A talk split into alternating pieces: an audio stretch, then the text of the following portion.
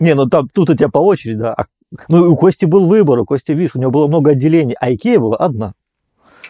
И то не в Владивостоке.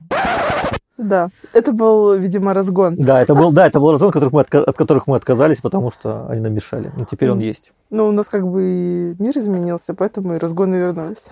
Все меняется. И талоны и очереди тоже скоро вернутся. Ну, подожди, может быть, не вернутся. Ну, дефицит сахара уже пришел. Возможно, это будут не талоны, а, как, знаете, тайм-карты или гифт-карты, как у Spotify. Цивилизация. И вы их будете на Озоне покупать. Ну, мы. На Озоне? Вот это уже Ладно. хорошо. Ладно. Это классно. Это хорошо. Так и назовем его. Выпуск, который нельзя называть.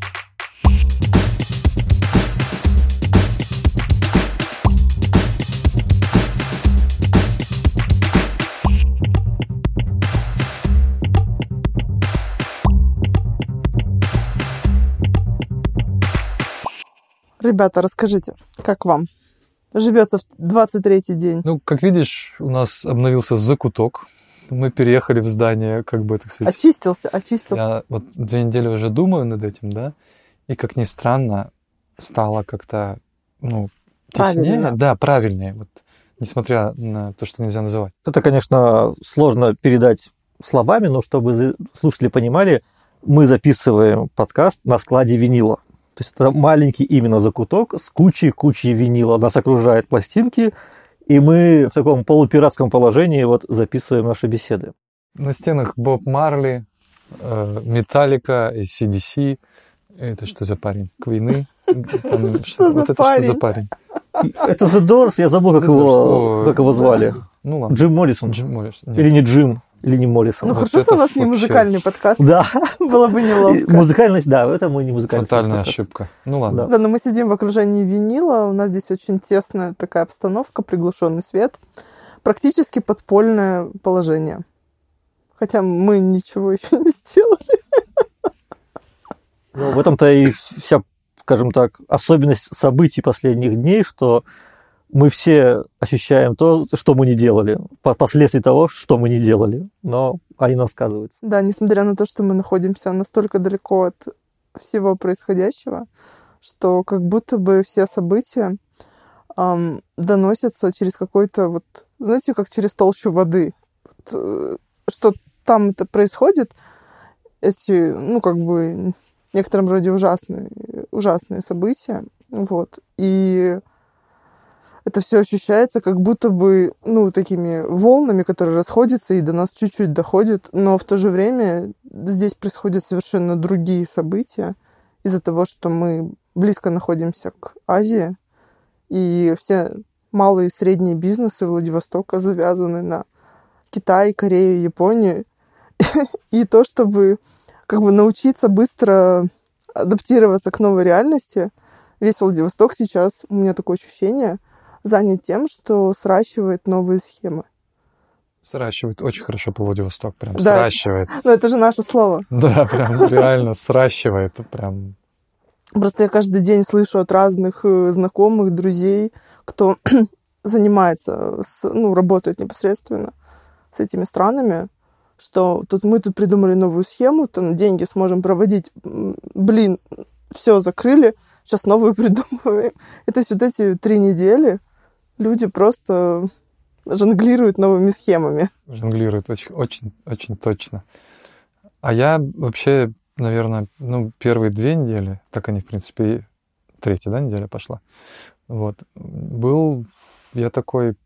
Я сначала, ну, сразу, в общем-то, поверил, да, не, ну, принять реальность сразу не получилось, понятное дело, но я как бы помню, не смог за два дня стать из ежика белкой, да, и я просто думаю, я просто буду наблюдать какое-то время, ну, условно, насколько это возможно, да, чтобы вообще хоть как-то сориентироваться, ну, хоть как-то, хоть что-то понять, и у меня была какая-то тотальная ошеломленность первую неделю вообще точно, и я вот только на, как сказать, на середине третьей недели, да, и сейчас два дня последних я хоть начал, можно сказать, оживать, что я уже как бы, типа, ну, происходят события, которые нельзя называть, да, но я говорю, подождите, и что, значит, вот все, что я там последние двадцать лет, да, там, создавал, особенно последний, там, закуток медиа, да, там, свое дело, да, там, и так далее.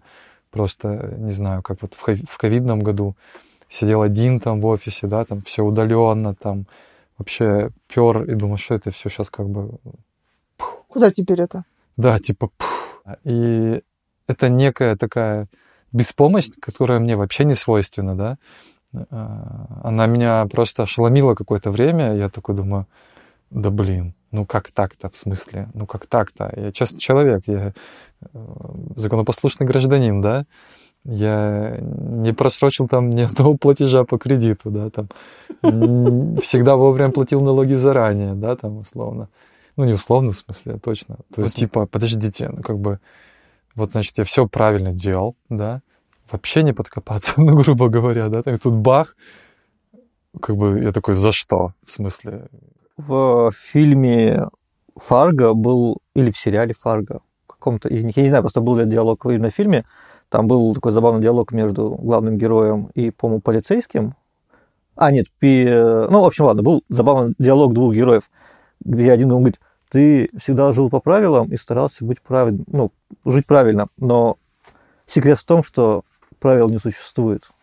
И ты делал просто для себя это все. То есть ты с точки зрения взаимодействия Вселенной и окружающего мира, это не имеет значения, живешь ли ты по правилам, живешь ли ты не по правилам, стараешься или нет, события тебя все равно настигнут, любого окружающего мира. Корректно. Я, конечно, это делал для себя, потому что, ну, я придумал так для себя, и мне так комфортно, да, я так себя чувствую хорошо, да. А сейчас получается, типа, ну да, понятно, события, на которые я не могу повлиять, могу повлиять только вот на свое ближайшее. Ну, как обычно, я это, в принципе, и так всегда и решал. Ну, думаю, ну что, ладно, опять возвращаюсь там из, как бы, так сказать, бурного э, роста, да, и пере, как перение вперед.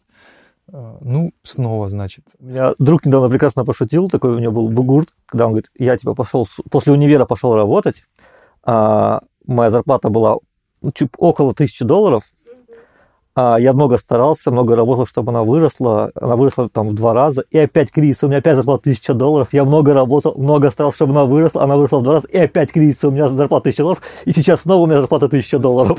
Сизифов труд. Да, да, это, труд. Это, просто ты много лет работаешь, чтобы твоя зарплата была стабильно тысяча долларов. Ты, ты как бы такой бежишь вперед, но на самом деле нет. Потому что, как бы, этот сизифов труд обратно тебя камень укатывает, и ты такой, да ты что, опять, что ли, катить? Да сколько можно? Если бы он не работал, где бы он сейчас был? У него бы и ну, тысячи конечно, не было. Останавливаться да, нельзя. Но ты понимаешь, что да, смотря какую-то точку э, оценки ты возьмешь. Это как, чего? Как в Алисе, надо очень быстро бежать. В четырнадцатом я помню, что я хотел, думаю, ну ладно, ну я не особо как бы, не то чтобы, ну я не коммерсант, да, вот, знаешь, там, продать сейчас, вот, денег заработать. Я потихонечку, как какой-то жук, который там, ну, складывает свое гнездышко, жук, который складывает свое гнездышко, навозник. Ну, который потихоньку, знаешь, такой шар все больше, все больше. Навозник, жур, навозник. Все верно. Жур, жур, ну, жук-навозник. Хорошо, жук-навозник, окей, окей. Главное, что не кавказский жук, вот, и так далее. И я думаю, ну ладно, я поп- попробую заработать тогда, ну, ну, как бы на долларе, да, там, две тысячи четырнадцатом. Думаю, ну, ну ладно, черт с ним, хоть раз в жизни решусь на что-то, да, вот такое прям. Я пошел, у меня было денег, ну, тогда на десять тысяч долларов, да, я такой думаю, ну все, сейчас куплю. Я пришел, и мне в одном банке, в один банк только пошел, они говорят, а у нас мы не, ну, не продаем, мы не можем вам продать, мы не, нам запретили продавать вам наличку, как, ну, как примерно... Лично машину. Вам, Константин. Да-да-да, я подумал, лично... Позвонили люди. Да нет, ну, в смысле, у них какой-то запрет просто не продавать. Все, не продавать, да. И я, представляешь, думаю, ну, блин, еще же сейчас я понимаю, куча же банков. Я только думаю, ну, все, я, короче, не спекулянт. Ну, буду там своими руками, как обычно, мастеровой. Все, потихоньку опять снова. Это гнездо по веточке, по веточке.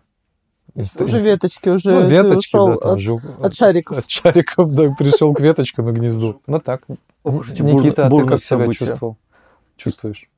Вообще вся эта суматоха с событием, она, если на нее, ну, ты вот сейчас прошло уже три недели, и ты смотришь на это немного со стороны, немного назад, и она очень интересная в плане э, твоего личного восприятия, ну, моего личного восприятия, потому что У нас был ковидный год, два года, которые такие размазались в один длинный год. Ты не помнишь, в каком году что было, ты не помнишь, когда ты это что-то происходило. Ты не помнишь, я все помню. Ну, вот у меня было, я про свой же все-таки опыт а, говорю, окей. Что вот за эти два года, за эти два года у меня слились какой-то один длинный бесконечный год, потому что он был максимально однотипный с всеми этими ограничениями. И так время размазалось. А сейчас прошло так, что ты, ты прошло три недели, по ощущениям прошло несколько месяцев по плане насыщенности информациями и событиями. И это такая калибровка вот нашей реальности, в которой мы живем. Сейчас вот через три недели уже можно думать, типа ты одуплился, ты, ты уже приноровился к восприятию того огромного количества информации, значит, научился ее фильтровать, потому что тоже большая проблема была первые несколько дней, когда тебе все это валится на тебя. Новости, события, какие-то запреты новые. Ты, то есть, на самом деле, ты прям очень сильно обезоружен, потому что ты сидишь такой... И разрешения, не только запреты. Да все, что угодно. Просто большой поток информации тебя падает, ну, и ты просто теряешь возможность хоть что-то делать, потому что надо и понимать, ты что хочешь, происходит. Хоть что-то под контролем держать. Да, да, да, да. То есть вернуть хоть немного контроля ты, да, в свою ты, жизнь. Ты в это все, это все скатывается, ты в это все условно тонешь. И котел. Вот, вот через мне нравится ты... котел. И вот и сейчас, когда все это более-менее уже... Ты привык к этому потоку информации, ты уже научился фильтровать, ты понимаешь, что какие-то вещи читать не стоит, какие-то вещи стоит читать, где что. Сейчас уже можно, наконец-то, пытаться что-то прогнозировать, думать и планировать, хотя я все равно говорю, планирование сутки-двое. Да у меня день, но, я утром просыпаюсь ну, и такой... Сут, да, но это уже больше, это уже больше, чем у тебя было полчаса, потому что такой, ну, я схожу, наверное, надо купить вещей. Такой, эйч энд эм закрыт, такой, не куплю я, сука, себе вещей. Ну, надо Икею закрыть. Икею закрыть, да пошли вы нахуй своим...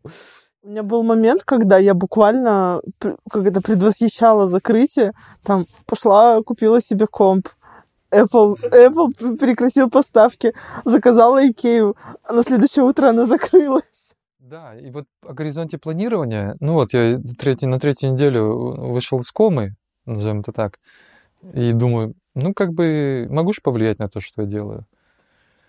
Ну, эта мысль понятна, у меня крутилась, крутилась, я просто... В любой непонятной ситуации думай. Вот прям не принимай решения с точки там, паники, это все как бы банальщина, но все понятно. Я думаю, я просто буду ждать ну, одну-вторую неделю, просто чтобы, просто чтобы, ну, как бы, не то чтобы сориентироваться, а просто, ну, вообще как-то привыкнуть к реальности, да, вот, которая у меня живет в голове, там, вокруг, там и так далее. Вот. И я думал, я, как скажем, я называю это... Важные, важная информация и важные данные всегда скрыты от принятия решений. Ну, ты, когда даже видишь набор данных, да, самая важная часть, она как бы под водой, как айсберг, да. И, на мой взгляд, ты ее можешь попытаться снова включить интуицию и попытаться почувствовать, да, что, в принципе, я всегда развивал и развиваю у себя. Я такой думаю, ну все, так, понятно, новая реальность, вот такая она, да. Значит, пора действовать.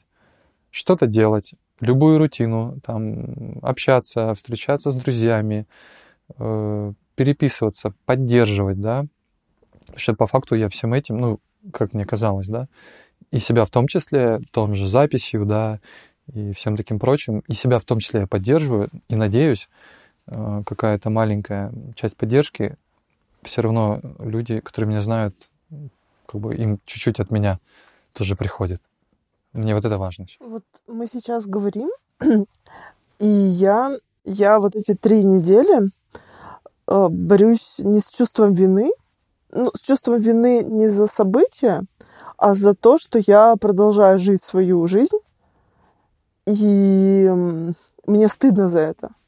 Мне очень стыдно. И я последние три недели борюсь с огромным чувством стыда. Значит, такую же, какую ты вела? Ну, ну, она, в принципе, поменялась в очень малых вещах.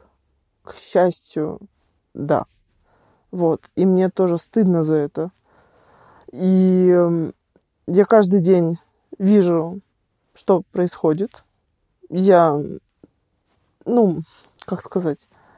И даже то, что мы сейчас сидим и записываем подкаст, я внутри чувствую некоторое ощущение, что мы не должны это делать. Я понимаю, что это не совсем правильно, но м- ощущение того, что типа мы можем себе это позволить, когда, ну, типа, что мы там условно не должны этого делать. И мне очень, допустим, сложно с этими чувствами. Ну, как сказать, перестать их чувствовать, скажем так.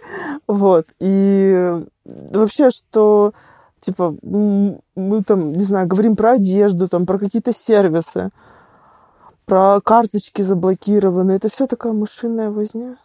Хоть это и важно, хоть это и наша жизнь, но... Наша жизнь. Но как, как справиться? В смысле, я не... Как это сказать? Не могу оправдать то, что я это делаю. Ну, в смысле, для самой себя. Как у вас вообще с этим? Или это... Это я тебя полностью, ну, понимаю, потому что вот эти... Буквально я вчера только или позавчера понял, что, ну, это, как сказать, странное слово, контрпродуктивно, что ли, тоже такое вот слово. Это не поможет мне, да, не поможет. Чувство вины будет вытягивать, и оно, безусловно, было, как я могу продолжать жизнь до такую же, как до событий, да, обычную, и там офис, да, ну, все такое прочее, там, машина, да, там. Это меня сильно гложило две недели первых, сильно, очень сильно. Но я подумал, что надо продолжать действовать, насколько это возможно, снова взять энергию и вот прям не планировать ничего далеко, да. Вот как сейчас есть, вот. Нет, всё. С планированием это да, понятно. Да, да, это понятно. Я имею в виду, что вот как сейчас есть, да, да, я понимаю, да, я все знаю, но это не, ну, мне, мне, короче, как сказать, нельзя на этом фокусироваться, ну, то есть нужно какой-то просто как бы взять сущность, эту отделить, она есть, но она не влияет на мое состояние тотально и не вызывает у меня глубокого чувства вины. Вот как, не знаю, как объяснить. Но у меня вот эти вот идеи про личное чувство вины и как мы можем сейчас жить так раньше абсолютно непонятны. То есть вот вообще полностью непонятны. Тут на это есть как бы одна простая причина в том, что а, мое мировоззрение в том, что нельзя испытывать ни гордость, ни вину, либо какие-либо другие чувства за действия других людей. То есть я никогда не гожусь нашими спортсменами, потому что это их заслуга, а не моя. Я не гожусь там чем-нибудь другими там успехами нашей страны, потому что это заслуга людей, которые совершили, а не моя. Ровно так же я не испытываю никакого укоризнения к себе за то, что сейчас происходит. Потому что, опять-таки, это не мои действия, это их действия. И вот это транслирование какое-то, как мы можем продолжать жить как раньше, что ведь там жизнь поменялась, мне тоже не очень понятно, потому что, ну, всегда было место, и иногда даже наша страна имела к этому отношение, где было хуже, где становилось из-за, ну, хуже, когда мы приходили. И каждый раз себя пытаться корить за такие вещи, тут надо либо список делать и спрашивать, а почему в прошлых событиях этого не происходило, что изменилось, либо как-то все-таки отпускать эту идею и а, не пытаться... А, не пытаться оправдать, скажем так, оправдать э, стать... не пытаться казаться лучше, потому что ты теперь хочешь жить хуже. Наверное, как-то вот так это будет сформулировано. То есть эти, ну, то, то, что, то, то, что нельзя называть, то, что сейчас происходит, я не понимаю. То есть я не вижу никакой связи и причины, почему мы должны нести коллективную за это ответственность. Нас, условно, никто не спрашивал. Точнее, лично меня, может, другие спрашивали и с ними советовались. Лично меня нет, и я не понимаю. Ну, мне, мне это чуждо. Я вот тебя тут поддерживаю, тоже понимаю, да, то есть я тоже думаю, ну, это не я сделал, то есть, понимаешь, и вот разделять, типа... Никто из нас этого не, ну, не да, делал, это и, типа, понятно. Да, мне почему должно быть стыдно там за действие, для кого-то там? Ну, вот, допустим, вот, ну, как сказать, вот мы, конечно же, никто из нас этого не делал, никто этого не хотел, и если бы нас спросить в отдельности, любой из нас сказал бы, что нет, конечно, это недопустимо, и так далее. Ну вот там люди выходят на некоторые, некие акции, чтобы выразить свое отношение к этому. И, допустим, ну вот я не выходила, но я знала, когда это будет происходить именно во Владивостоке. В Москве и Питере это происходит постоянно, а у нас это было два дня, по-моему, один, шестого числа точно, еще какого-то числа было. И я прям всю неделю, или сколько я знала, ну, сколько-то дней до этого события, я знала, что это будет. И я, наверное, первый раз захотела куда-то выйти. Но, но я не сделала этого. Потому что... Потому что, как это сказать... То, насколько я могу себе позволить такую свободу, то есть я не могу себе ее позволить, потому что на мне слишком большая ответственность лежит за там, близких людей. Ну и да, и надо понимать, что в текущих реалиях любые подобные действия, они могут нести для человека очень большую ответственность а, и последствия, последствия, точнее, последствия, да, а, включая и уголовное преследование и прочее. И требовать от кого-то выходить или корить людей за то, что они не вышли, абсолютно неправильно. Хотя некоторые тоже в нашем тоже СМИ пытаются это так иногда делают, что тоже некорректно, конечно. Недопустимо. Это все, каждый выбор свой делает сам. И это, ну, тут нет правильного и неправильного. Просто, да. вот он Просто такой, даже есть, есть такая волна, что... когда а, публичных людей обвиняют в том, что а почему вы не призываете людей сопротивляться, и правильно они делают, что они не призывают, потому что это их выбор, потому ну, что... Ну, это и тоже роль ответственности, что роль публичного человека, который будет конечно. побуждать людей совершать опасные для их жизни действия. Даже под, под благим знаменем. Тоже такая вещь довольно сложная. Вот я хотела спросить вас, как у вас взаимодействие с, там, с друзьями, с коллегами, с родственниками? Я просто поделюсь там некой... Ну, с родителями я не обсуждаю, ну, просто не хочу, как это сказать, ссориться, расстраивать. Как сказала Зубаревич, оставьте пожилых. Они прожили свою жизнь в парадигме выживания, и не, ну, вы их не переубедите, не переспорите. Вот, только, только, ну, как это, поссоритесь, а это, ну, ни к чему. И я полностью согласна. И я понимаю, что это не тот бой, который нужно выигрывать. Это ни к чему. Вот, и, допустим, на работе у меня есть, ну, как бы разные коллеги. Есть коллеги, которые там со мной обсуждают очень много всяких экономических последствий. Ну, то есть нас это больше как-то интересует. Потому что про то, почему это происходит, там, какой будет исход, мы ничего не знаем, мы не настолько в материале. А вот с точки зрения там экономических каких-то последствий. И вот...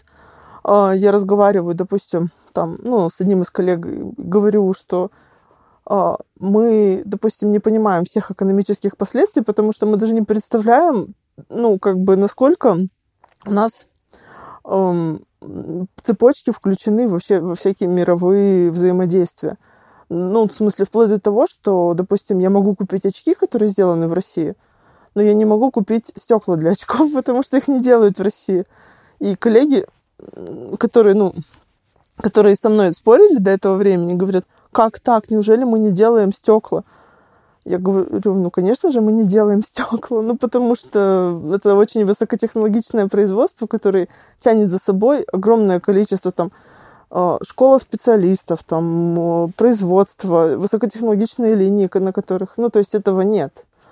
И, типа, вот про тот же сахар, это очень смешно, на самом деле люди покупают сахар, а это, ну, как бы контр... Ну, в смысле, это... Как это... Они интуитивно, потому что будет... Кажется, думают, что будет какой-то дефицит, и покупают, ну, просто там гречку, сахар, какая-то такая вот базовая вещь, хотя, может, они даже сахар не едят, вот, как мы, допустим. Покупали для консервации в деревне. Ну, потому что нужно консервацию, варенье варить, и вот это нужно было сахаром. Так-то сахар, ну, в чай. Купили в пандемию шесть килограмм сахара, я тебе скажу, он до сих пор лежит. Потому вот. что мы не едим сахар. Какая же, я тоже не ем сахар. Я как-то снимал квартиру, и когда я с нее съезжал уже, через года, через полтора, в сахарнице был еще сахар, когда я заезжал. Если тот же. А когда подумал, а что я за все это время не ел сахар, я посмотрел, что у меня в мусорке валяется куча упаковок от Альпенгольда и других шоколадок. То есть. Ну, заменитель. Да, заменитель. На днях шел, и передо мной бабушка, ну, мы там шли по лестнице, она очень медленно шла, я шел за ней, потому что ее было не обогнать. И она по телефону кого-то очень сильно убеждала, что надо срочно бежать, покупать как, как можно больше сахара. Вот она. В смысле, есть уже понятная программа, что делать, когда кризис, когда... Да, да, да. да, да. То они... Это мы переживали. В смысле, люди понимают, что делать в кризис, а что делать, когда, типа, все спокойно и хорошо, им непонятно. Ну, хотя, хотя хорошо это относительно, но Типа сейчас они да, как-то активизируют свои вот эти вот наработанные десятилетиями программы на выживание, да. затягивание поясов и как там еще это называется. И это все понятно. Все понятно, что, что стоит закупать впрок сейчас, это лекарства. Жизненно важно. Если да. есть такие-то, вот их лучше с запасом взять. Если есть. Я очки свои буду хранить очень хорошо. Да. В чехле как обязательно. Как пальто, да, в чехле. Ну, вообще, конечно, вот эта твоя история с тем, что первое время вообще ничего не было возможно было делать, она то, то, тоже понятна. Ну, такая ситуация у меня есть. Uh, уже подзавалены дедлайны, когда ты такой просто, зачем работать и как вообще можно работать, если там думскроллинг еще не, не доскроллен до конца, да. и все переживания пережиты. Но я вот сейчас столкнулся с такой забавной штукой, что все окружающее превратилось в обыденность. Ну, то есть ты понимаешь, что горизонта планирования у тебя никого нет. Ну, вот, абсолютно нет. Ты адаптировался просто уже в некотором роде. Ну, ты, да, ты быстро адаптировался, а во-вторых, ты не можешь... То есть у тебя самое главное обрубили. Тебя обрубили планирование, потому что ты, у тебя мог быть план на полгода, а через два дня может все поменяться. И вся эта входящая информация, она стала просто обыденностью. Такой, ну, опять что-то произошло. Опять где-то что-то изменилось. И... И получилась обратная ситуация, что теперь ты просто сидишь и бессмысленно работаешь. То есть ты, наоборот, ты весь день сидишь за работой. Без, да, теперь у, тебя, у, меня, у меня нет цели, чтобы чему-то там стремиться, к чему что-то добиться. Ты просто работаешь, чтобы работать. Это довольно, конечно, такая печальная история. Но я думаю, что она тоже довольно быстро пройдет. Сейчас надо немного мозгу адаптироваться. К, ну, горизонт к... будет расширяться. Да, надо, во-первых, у тебя должен быть появиться горизонт событий хотя бы. Хотя бы на месяц. Хотя бы на... Видела смешной мем, там котики в космосе летают. Мы обоссали горизонт событий. Вот. Это очень смешно. Да. Можно хотя бы хоть повесить. Появился бы хотя бы хоть обоссанный горизонт планирования, хоть какой-то. В принципе, можно назвать даже этот подкаст «Мы обоссали горизонт событий». Это очень смешно. И все станет намного проще и лучше. А у тебя как, как, как у тебя, Кость, с текущими событиями и планами? Да, вот я с вами согласен, но у меня есть еще добавление к этому. Я выдернулся в позицию наблюдателя. Пытаюсь. Ну, это для меня самое интересное. А мы тут как будто бы не наблюдатели. Не, не, не в это, не этих событий, а внутри себя изменений, понимаешь? Вот, то есть как бы тут все понятно. Наблюдатели, театр, все дела, там все ясно. Вот.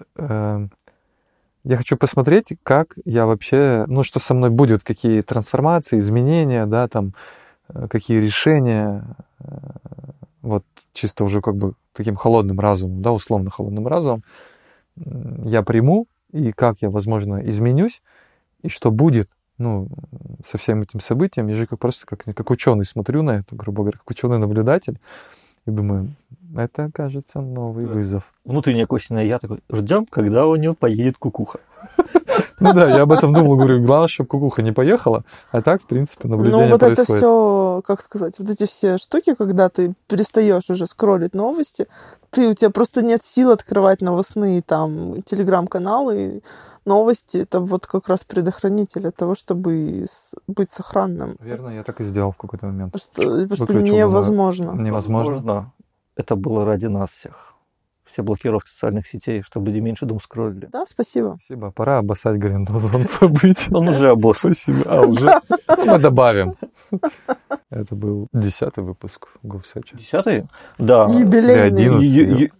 Забыл. Ну, какой-то. Ну, какой-то уже. Какой же, все смешалось. Это был двузначный выпуск Гуфсача. Почему двузначный? Ну, он либо десятый, либо одиннадцатый. Он А-а-а. Точно не девятый, м-м, точно куда-то не выше пошел, да. да. То есть он двузначно уже. Как инфляция, как говорила Набиуллина. Ладно, всем да. пока. Да, и да, мы, мы, конечно же, продолжим. Будем записывать подкасты с интересными людьми, их интересными профессиями и их интересными бизнесами. Ведь профессий сейчас интересных становится да. все меньше. Да. Либо новые появляются, понимаешь? Да. Может быть, мы неизвестно. запишем кого-нибудь, наконец-то, с завода, куда всех сейчас посылают, тиктокеров и блогеров. Да? Но боюсь, что на заводе их не ждут. А, так сказали бы адрес этого завода. То все говорят, идите на завод, а на какой не говорят. Где он находится и работает ли.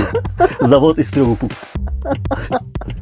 Спасибо. Пока-пока. Всем пока. И старайтесь контролировать входящую информацию.